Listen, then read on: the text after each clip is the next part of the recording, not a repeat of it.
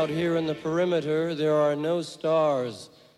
Out here, we is stoned, immaculate. Hello and welcome. This is oh, The C eighty-six Show. I'm David Eastall. As you know, always playing the finest in indie pop. Sometimes before, sometimes after. Anyway, we also love a special guest. And this week, it is going to be the turn of The Parachute Men, all the way from Leeds. Because a few months ago, I spoke to the lead singer, Fiona Gregg, to find out more about life, love, poetry, and all that other groovy sort of stuff. So, sit back, relax, and enjoy this fascinating interview. Well, Fiona's fascinating, I'm just slightly dull. But after a bit of chat, we got down to the important stuff, which was um, the conversation interview. Um, and this is where I'd asked her about her early musical influences. It's a great start. Anyway, Fiona, save this interview now.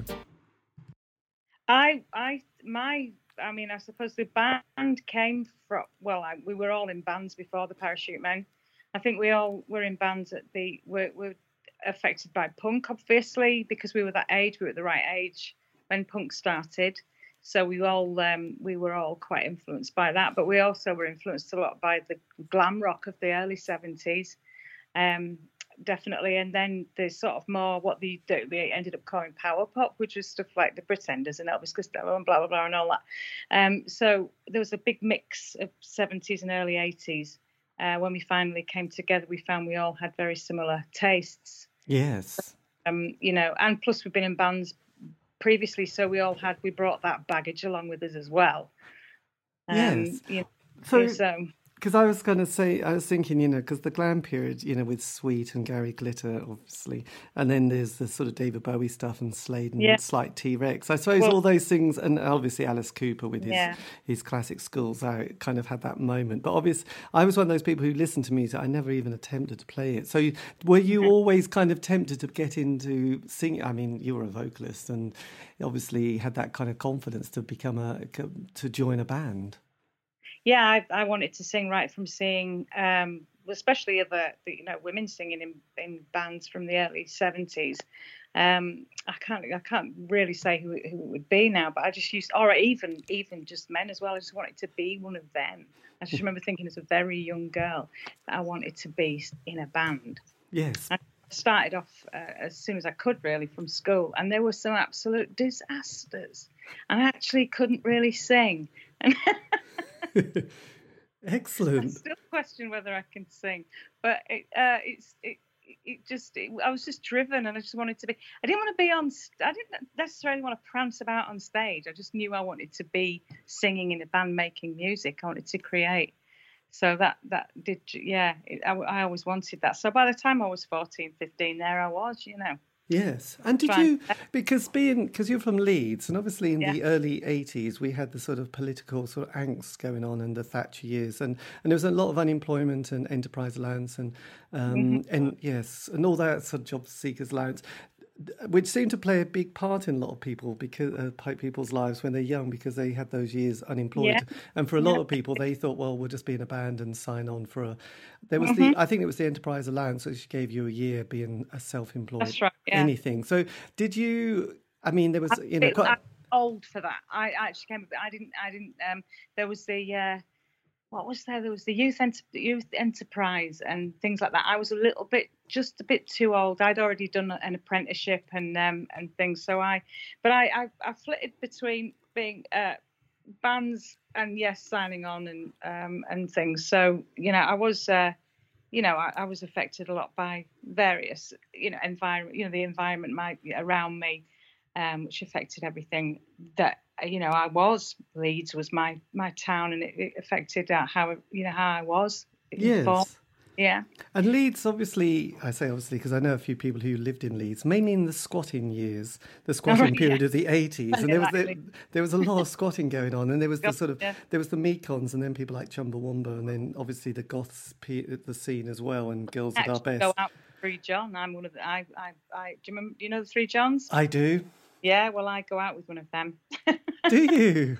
Yeah, with Pat. Yeah, with yeah the bass Wait, player. Mm. The bass player, because I Rennie, didn't. Yeah. Okay, because um, God, oh, that's a. It all comes around. It all comes around. Yes, because I did an interview with John Langford, and then yeah. I, I think he's with. Because bizarrely, I've got a single by Sally Timms looking at me. Oh yeah. That yeah. she did a single with Mark Armand called "This House." Oh right.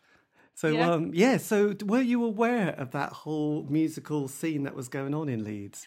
Well, it's funny. I've had this conversation before because um, the Three Johns came a little later than place, uh, than like the, the Gang of Four and and uh, the Mekons and things like because they were sort of uh, like they they really started. They came from those bands really, um, but um, we I lived in East Leeds and um, where they come from it was University Land and like say Squatter Land.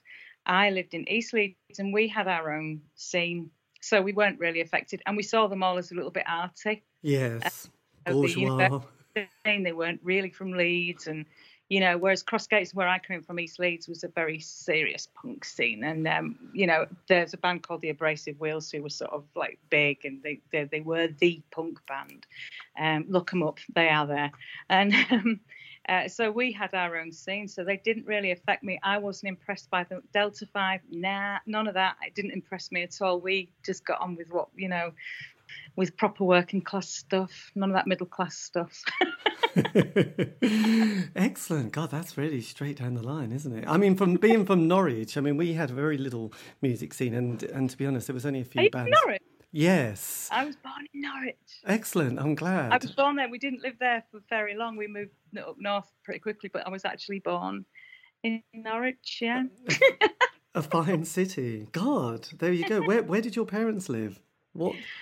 Um, I, I don't know. I couldn't. I've never been back. Um, they, I mean, I think my dad got there from Portsmouth. They got sent. My dad got sent there for work, and like I say, I think they lived there a couple. Had me, and then moved up north. I, I, I wouldn't know. I can't. I can't no. think. If I'll, I'll text you when I find out. God, fascinating. Yes. Well, because we had the Hicks and Serious Drinking and slightly the Farmer's Boys, which were a little bit in. Yes. The right, but yeah. but. I mean, it didn't really set the world on fire, really, did it? You know, those three bands. Whereas when, when Cherry Red Records put out these compilations, they did one a few years ago on Manchester, which had seven C Ds, and one on Liverpool had five. And um, bizarrely, they're just the one on Sheffield. You know, and I think, God, they would really struggle with Norwich, wouldn't they? You know, it really would be a disaster. Oh, they would with Leeds, really, as well. Like, seriously, I think they would. I mean, you know, I think when you compare Leeds to places like Leeds and Man- Manchester... The, uh, sorry, Leeds to Liverpool and Manchester. I think you know they win hands over, really, don't they? They're they're you know they're far more yes influential. Um, there's a lot more come out of there than they have Leeds. I mean, I'd say you know uh, Leeds got a reputation for being goth city, yes. and uh, it was you know the Sisters of Mercy and all this, which we hated all that. Sisters were all right, actually. No, the Sisters were fine. They, they were they were made to be a goth band, but they weren't. They they were a rock band and they were good. But it was this terrible goth scene, and we got lumped in with that. And that's what Leeds has always been kind of. It's never been able to share, you know, to get rid of that, and it annoys me really. But that that's why we won't ever, you know, be up to uh, Liverpool, Manchester. Sticks at all, I don't think. No. So look, so as as as the because because everyone I say everyone that's a sweeping statement, but but a lot of people I interview always mention three bands that were hugely influential. There was the well fourth, therefore oh yeah, there's the there's Orange Juice, but they always mention uh, the Go Betweens, uh, June Bride, and the Smiths. Did um was was were any of those on your radar when you were sort of getting together with your band? Uh, yes, that definitely. Um, Actually, it's funny because we were compared quite a lot to the Go-Betweens at the time. Um, but the Smiths, we all loved the Smiths. Um, I think most people of a certain type did. You know, they, they, they came along at a really good time and they changed things. If you were, uh, you know, wanting to put a so like a guitar band together, they they kind of um, refreshed the scene at the time. Um, I think, uh, yeah, I mean. I can't really think, again, it's a long time ago. Um, I wouldn't say the Smiths influenced our band particularly because we, like I say, we've been in bands before and we were influenced by things from a lot earlier on, but uh, yeah, definitely the Smiths were up there. Yes, because they had sort of been sort of a, going for a few years. So when you yeah. put the Parachute Men together, did it feel like quite a serious kind of enterprise or sort of uh, commitment? Oh, yeah. Yeah. You were you were going to go for it. This oh, definitely, a... yeah. Yeah, we immediately we started writing together. We knew. We just knew that the songs were just just the, the ones, you know. We just uh, we just felt so happy. We were a gang. It was like four of us, and we just we're all on, you know, on the same thing all the time. We just, um, yeah, it was great. Yeah, we just knew.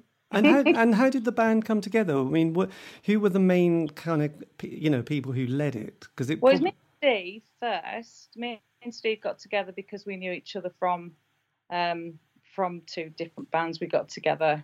He left his, I left mine. And then we were introduced to Mark and Andy one night, and we all just we just hit it off. We all had the same, again, you know, the same influences, you know, um, the same ideas, um, same humour, which is why we ended up being called the Parachute Men.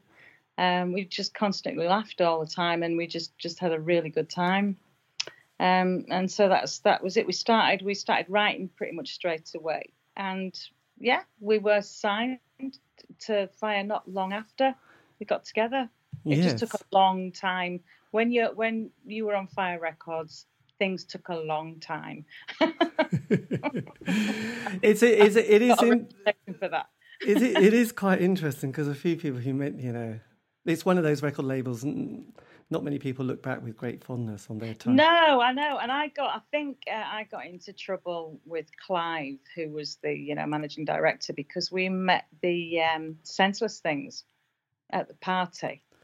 So a party, it was a fire party they were giving, and it was, I can't remember, they're all, there were loads of people there, um, and the Senseless Things were there, and they got chatting to me, and I'd had a few drinks, you know, as you do, and um, I said I wouldn't, I wouldn't sign to them because Fire were looking to sign them, and I just said I wouldn't sign, and they didn't.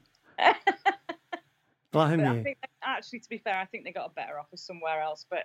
They didn't sign to Fire, and I think Clive actually sort of got very angry, and I think that was the end of my relationship with him. So, yes.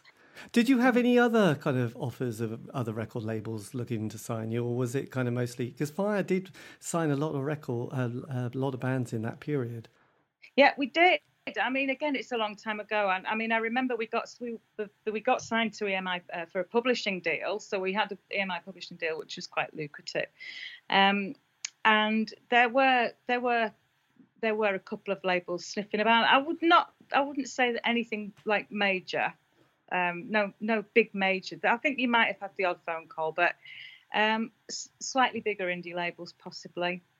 Um, but it never came off. I just think I don't know. Is it once you're with that? I wouldn't want to blame them because I did think I think they gave us a certain amount of support, but it was, it was certainly a bit of a black hole as well, and I think a lot of bands would say that about Fire. Yes, it's a tricky one, but I mean they they, they, they very difficult. If he thought if, if he thought we'd have had something at a certain time, he would have made it very difficult for um, anybody to to take us, you know. So I don't know, he might have put some people off. Yes, because because interesting enough, and I hadn't ever appreciated appreciated this, but most bands have a five-year narrative. You know, they get together, they spend twelve months, eighteen months getting a sound. You know, the single comes out, John Peel plays it, they get the session. The first album, things are going well. Second album, a bit tricky. And if anyone ever does America, it's a disaster for, for most yeah. bands. So how did you, you know, because you do have a five-year narrative as well, don't you, with the classic mm. kind of... So what was... So you obviously got together in eighty-five and the first album came out in eighty-seven, so things were were going well, and that was kind of the height of indie pop, wasn't eighty-seven? Yeah. It, you know, nothing could go wrong until yeah. until Ecstasy came along and wiped everyone, and then everyone had to sound like the Suit Dragons and Happy Mondays, didn't they? And that was like, oh, damn. yeah, that, exactly, yeah. yeah you're a, absolutely right. It was a tricky on. one for a lot of bands. So did it? You know, with, when you made that first album, was it sort of everything kind of firing on all cylinders? The Innocence. It, it was it's difficult to talk. That album was made in about three different studios over a fairly long period of time, probably over about a year. Um, so we started off. Um, we did. Uh, they we demoed a couple of tracks for them, and we did that in Driffield, um, at a place called the Slaughterhouse. That's up in North Yorkshire. Um, we also. Oh dear, low battery. Oh dear. Oh, I think we'll manage. Are we going, how much? How long are we going on for, David? Oh, I don't know, um, ten, fifteen minutes. All right, but I tell you what, I shall get my charger and we'll plug in. So bear with me while I go. So what were we saying? What were we saying? Yes, the the first album, The Innocence. I just wondered, yes, and you so said we, it so was we, recorded in three studios, which sounds like a Brian. Yeah, probably three studios. So we, we did we so we demoed a couple of tracks for that album for, uh, at, at Driffield, and then we went to Leeds. I think somewhere in Leeds, fire centres all over the place to do these songs, and then um, hang on a minute, let me get my charger. Oh. Oh, all right then. I've got three little dogs, so they're all in different rooms because they bark. So we go, I won't be long, darling, not be long. Oh, that's Dottie. I'm leaving her in my bedroom.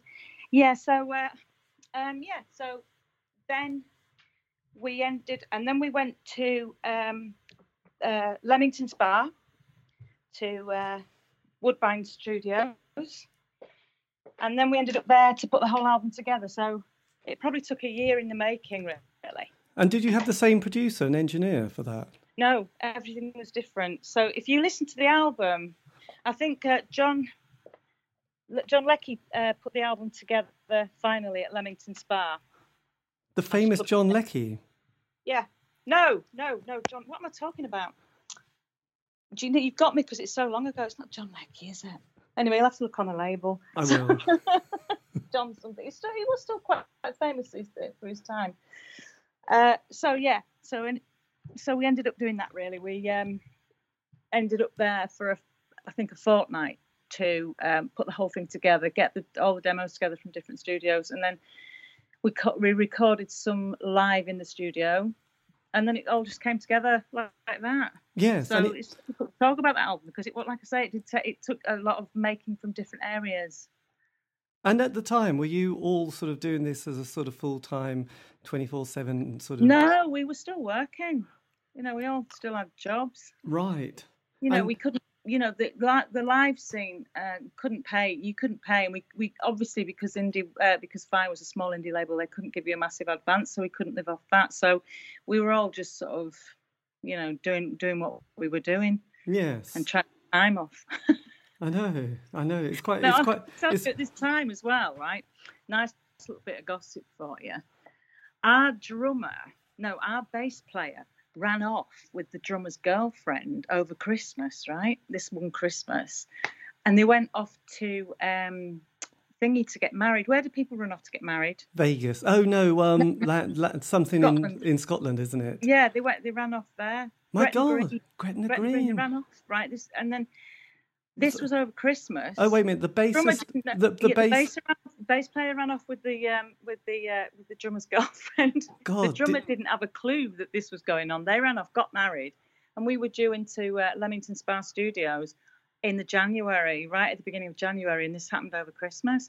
And we had to travel down to Leamington in a in a van that uh, could only do forty miles an hour. It was absolutely freezing. We were all stuck in the back of this van. Those two were just like. Can you imagine? Oh my God! That is... So we ended up, yeah. So it was, it was kind of like they weren't talking to each other, and, and we had to put, the, you know, get this album together, play together, because obviously we were doing some live, live stuff as well, there, uh, in the studio, and uh, yeah. So that's a bit of gossip for you. Not God, many people know that. No, and and slightly awkward. I mean, there are always those classics, yeah. but. But it's always nice when you can sort of uh, channel the spirit of Fleetwood Mac in any band, and uh, that. It's absolutely true. It's like, you know, every band has a Fleetwood Mac moment, I think. It does. Yeah. Definitely the Spinal Tap one. That was definitely it. And did you and did the other members of the band know something slightly up, but were like, oh God, this is tricky. But they... Well, it was Andy and Steve. It was just me, Steve, Mark and Andy. Andy had run off with Mark's girlfriend, and so me and Steve had got an inkling this was good. We sort of knew something was happening, but we just we didn't know, and and and it all came out just after Christmas. We got a phone call saying we'd been and they'd got married, and could we pass it on to Mark? Oh, well, we just well, we just have to go down to Leamington. Do you think you'd be all right together? Because you know we've got this album, and then, so you know we were always we always had something going on.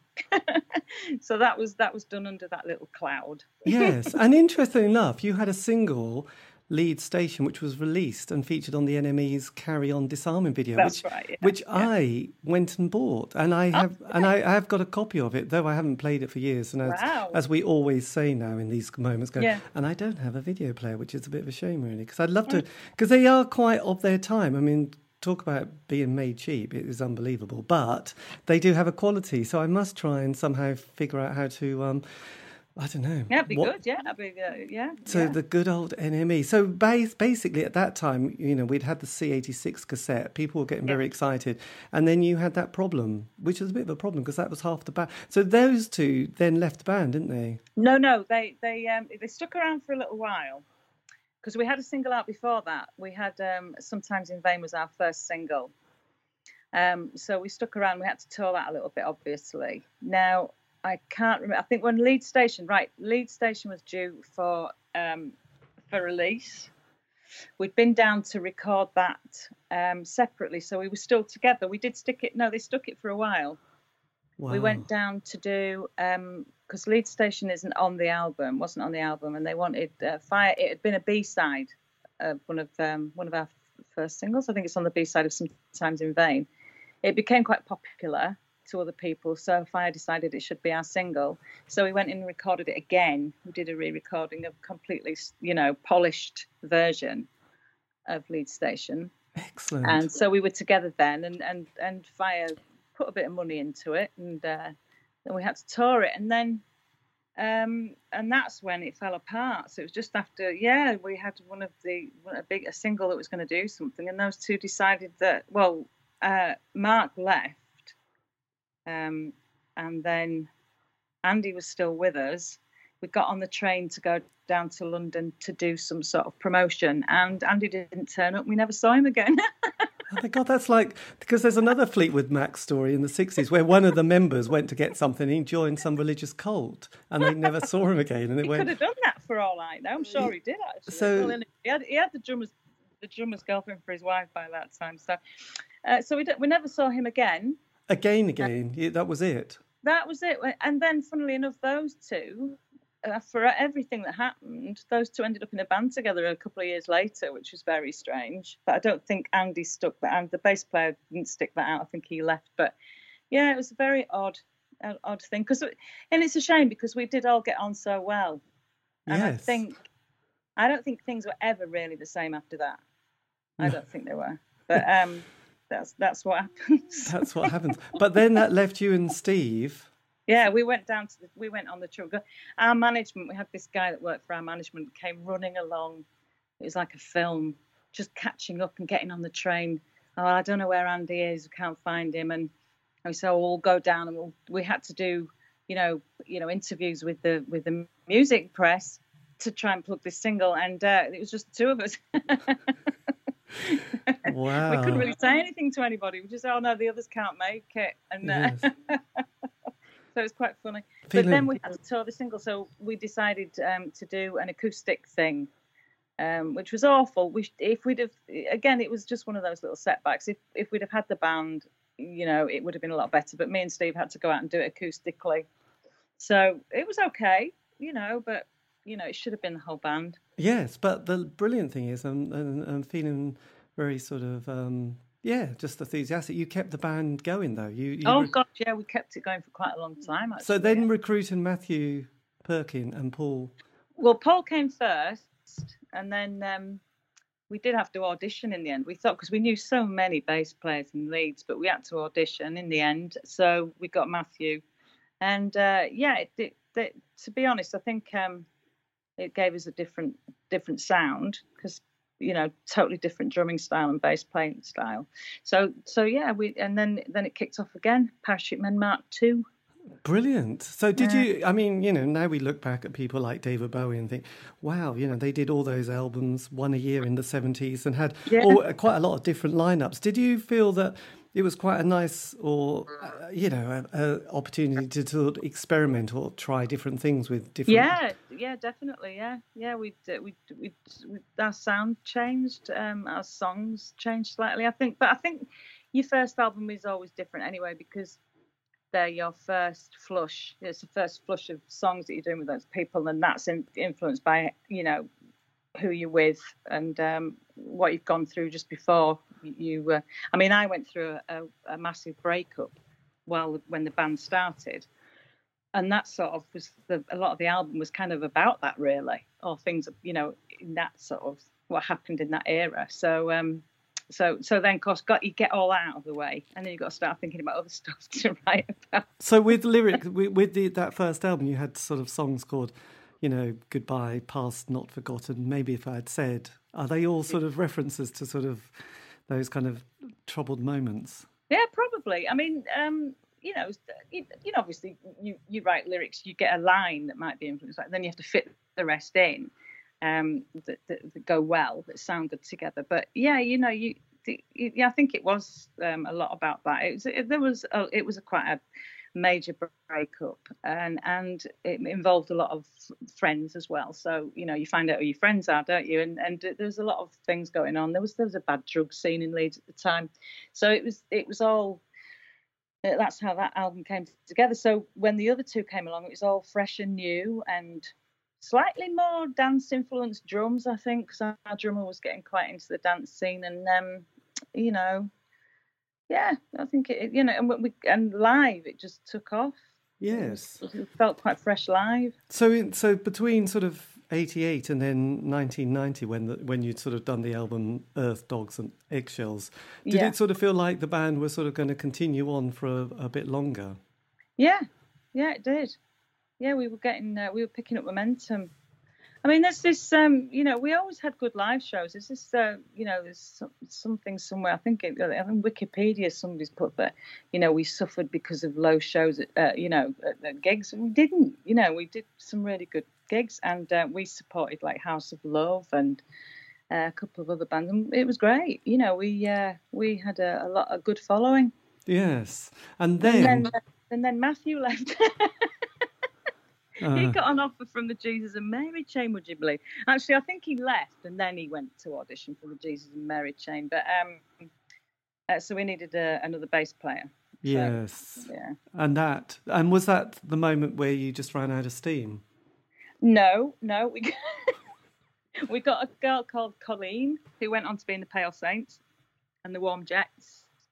Wow. Now, she she came over from Canada and she was looking for a gig. She was living in London, and she we were advertising, I think, in the Melody Makers. I can't remember. And she came to Leeds and lived with us for a while. And then, yeah, she was a fantastic bass player. Plus, she could sing backing vocals, which we hadn't had before, which really did lift us up. And um, we were times were just really good then. We the live shows were brilliant. Yes. So we had a third, third not a second wind, a third wind, um, and uh, and it was good, and we enjoyed it. Um, did and you? It was a shame.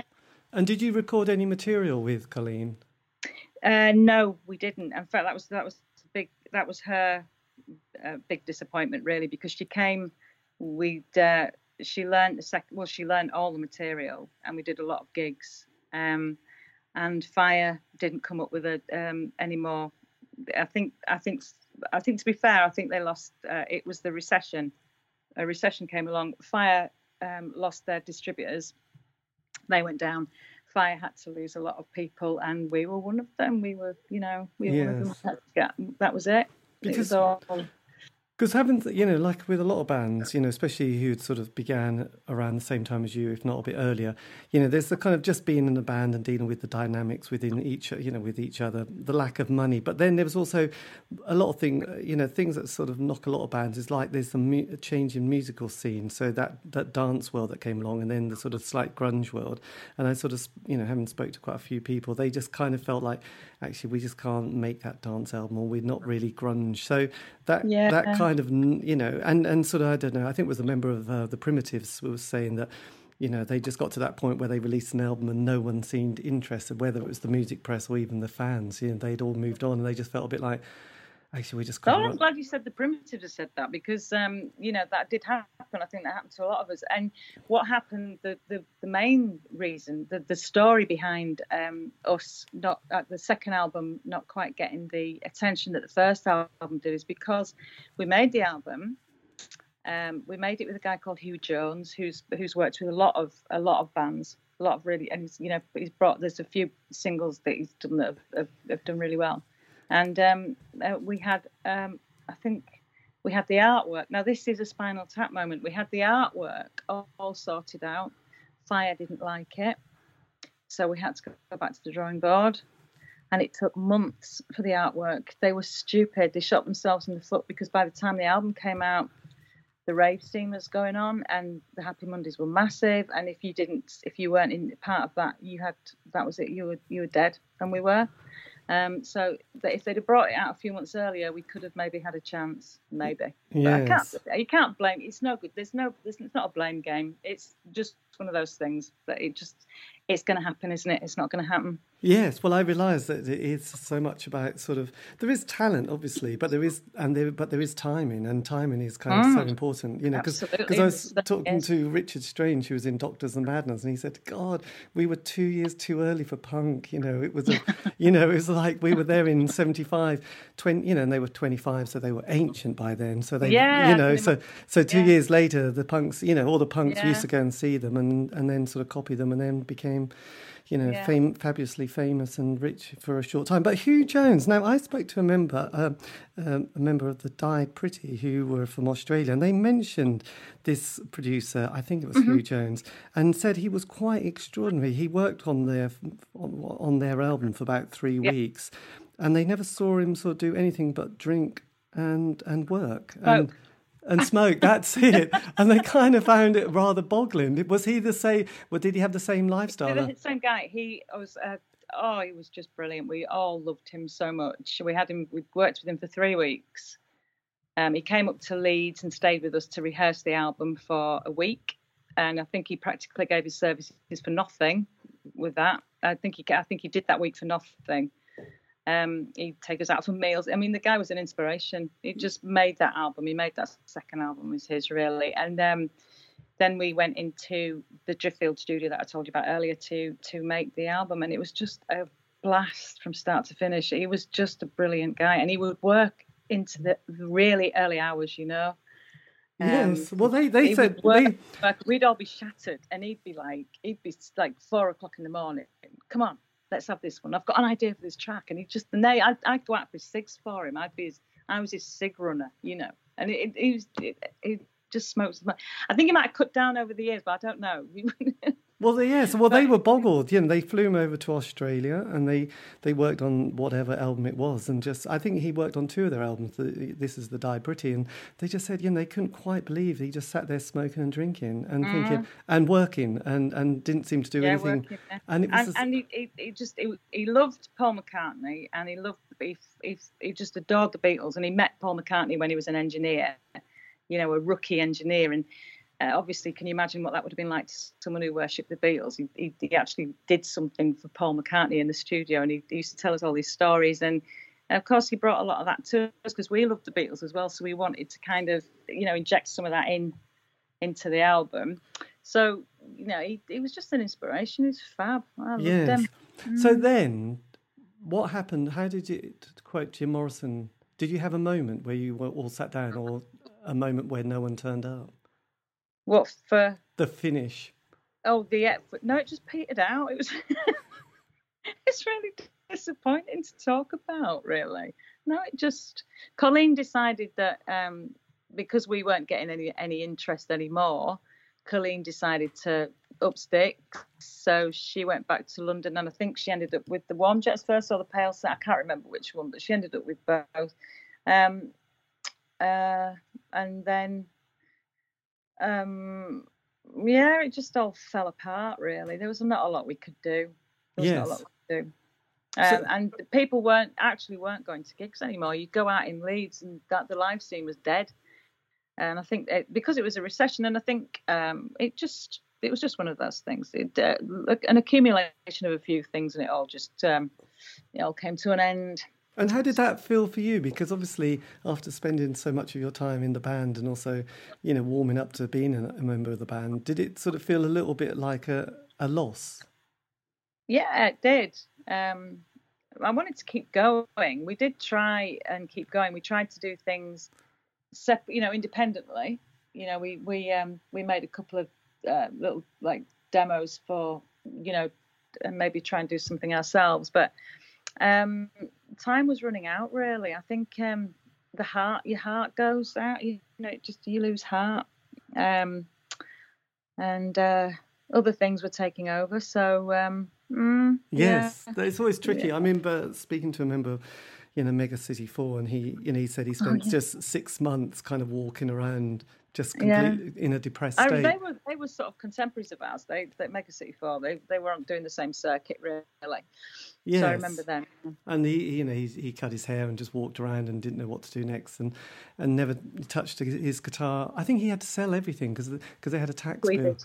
and we they, they they had a bill and they sold everything, and he never yeah. played again, and that was the oh, end. Oh, that's, that's uh, uh, we um we decided that. Um, we'd have to sell our gear. It's another little story for you. Um, we took it all up to the... We used to... We, there was a, a shop in Leeds, and this this guy used to to sell us stuff, and we'd buy... We'd always do deals with him. He was a really good bloke, and he'd, he'd always get you the best stuff for the best prices. And uh, he said he'd sell our gear for us because we had some really nice stuff, you know, a Rickenbacker guitar and things like that, um, and uh, good amps. And he said, right, OK, well, give it to me and I'll sell it for you. And he gave um, me an acoustic guitar as part payment, a nice one, and then gave something to Steve. And then we went up about a week later and he'd gone. The shop was empty. He'd nicked everything. He'd nicked everybody's stuff and just done a runner. Bloody hell. That nicked is... all our stuff. Oh, my God. So do you know what I mean? It's like it's like getting caught in the rain and dog pissing on your boots at the same time. Yes. Oh my God, that must have felt. Yeah. So we went look, we went all over the place, and we found these people, and we said, "What's happened to Ian?" And and they said, "Oh, he's just gone. He's got our he's got our so and so, and he's got our gear, and we've got he's got our P A." And he said he must have done a runner with a lot of people. So we thought he he must have had all this stuff and thought, "God, you know what I mean? I'm onto a really good one here. I better go." Yes. I think he was probably in trouble himself actually. So. Yes. Yeah, so that was a nice little ending as well. so, so luckily, your material is still what well, is available now, isn't it? Well, it's yeah. on it's on Spotify and it's up there. Because one thing that a lot of people like, e- even if they know there's no money, is to have everything archived. So, have you managed to get most yes. of your material all sort of nicely sort of sorted?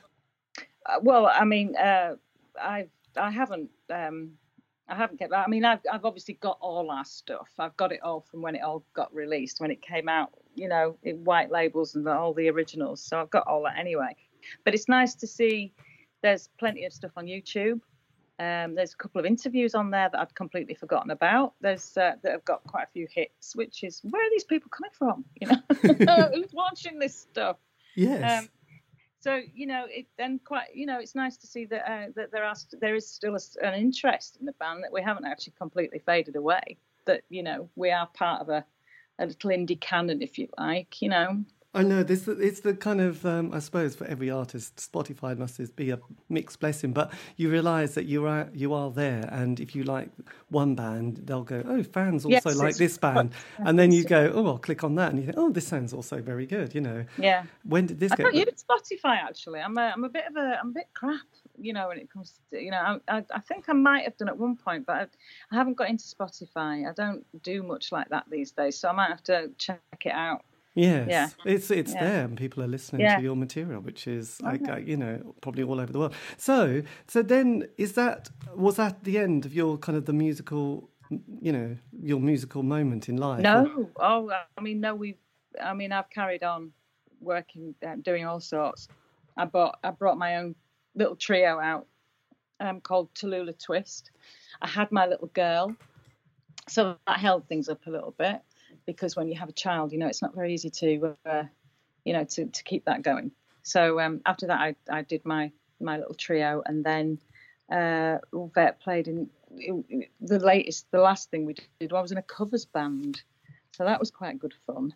Excellent. Um, but I've managed to keep going. So I was writing a lot of songs. I did have a band, um, a couple of bands that I did my that did my songs, um, but it's uh, it's all been fairly low key. Um, You just played the odd, you know, quite nice gig rather than just, I don't want to just go around the toilets anymore, you know. So it's, um, you know, it's just playing. I haven't lost it completely. Although I must admit, for the last year or so, I haven't done anything. But, you know, the, the other things are important at the moment.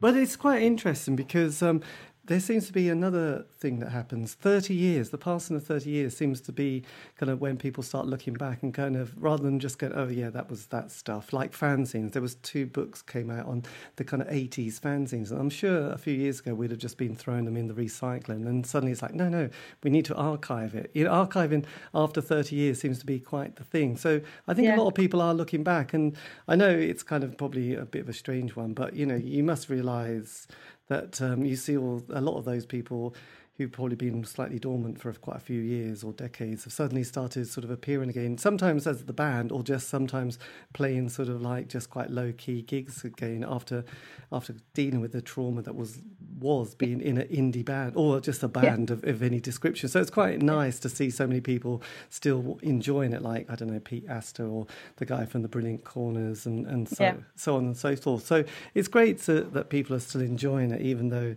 you know, they, they, they are sort of left a bit traumatised by that, you know, the experience of such a strange prof- profession. Did you deal with, you know, I mean, did it affect you much, you know, de- dealing with that world? What, the, um, no, uh, uh, yeah, it do, I mean, obviously, yes, I'm, I'm suppo- I suppose it did, yeah. Um, I just, do you know, I'm sorry, David, it's very difficult because it's a long time ago now and it's so much has happened, but um. I mean, the whole, when I look back with a lot of fondness, I, um, uh, yeah, I mean, it was, it was great. I, the the bad things that happened, like when it all, it all folded, is just gone now. It's just been, you know, I, I don't consider it trauma, you know, trauma or, yeah. you know, or anything like that. Yes. It, yeah, it, it's just gone. It's, it, it was bad at the time.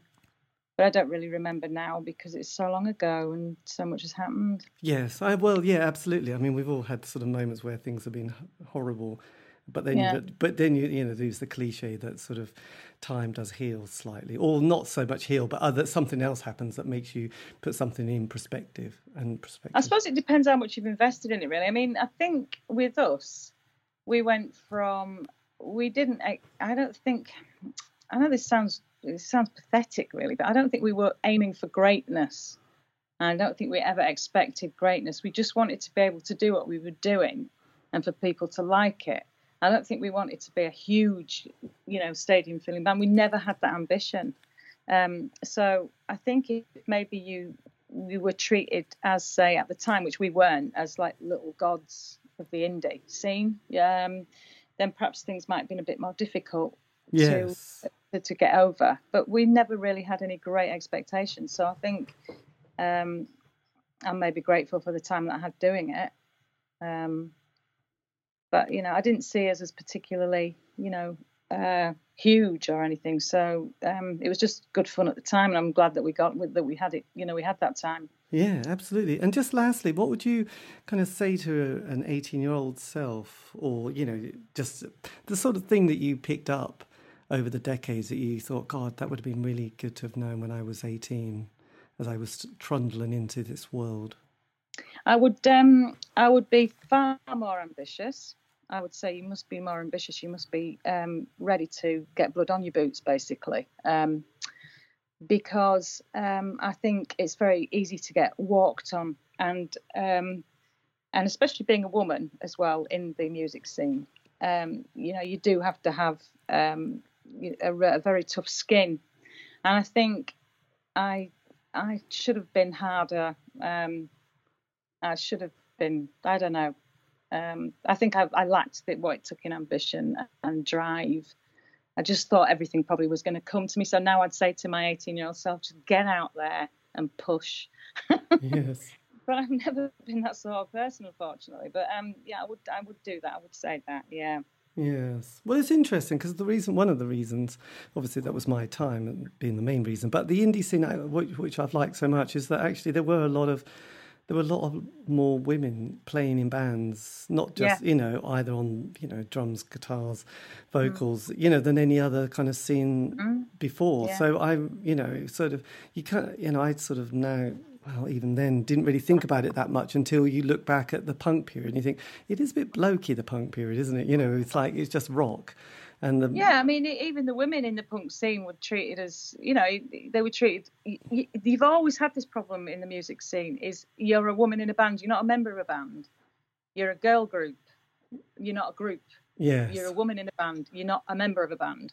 Uh, you're always treated separately when you're a woman in the music scene. Is it, it, it, you're set apart from your male, you know, your male colleagues, counterparts, whatever. And it, it's, it, you know, you, it, you come, I came across it a lot, a lot of sexism, and I'm sure there still is. And um, and it, it's uh, the the punk scene. What didn't change that? It didn't change that at all. There were more women out there, but there's certainly it didn't change things because those women suffered sexism.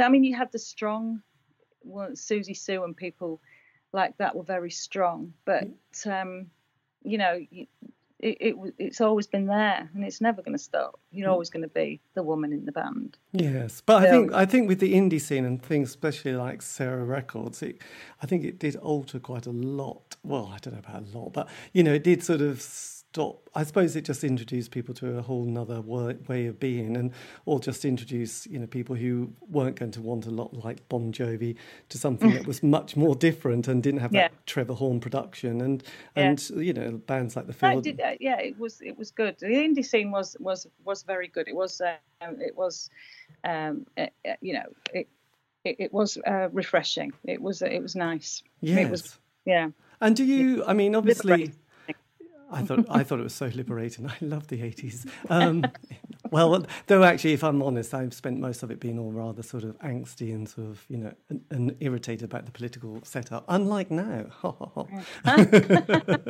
But do you ever sort of, I know, God, yeah. if only, if only, anyway, um, yeah. do, do you ever sort of keep in touch with any of the members of the band, you know, fades? No, no. Uh, Colleen, the the, uh, the Canadian uh, the Canadian bass player, uh, we chat on Facebook because she's back over in Canada. Yes.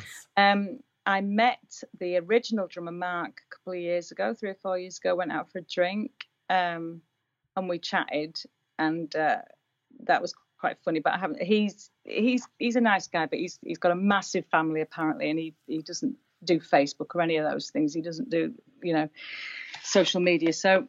Um, Me and Steve, of course, uh, are linked because we've got Holly together. We've got my daughter together. So we don't speak much, but we're obviously, you know, but he gave up completely.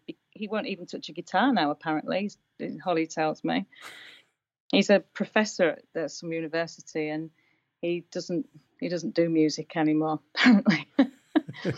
And nobody else, no. It, everyone just went to their, went off to, you know, different parts of their worlds, and uh, that was it.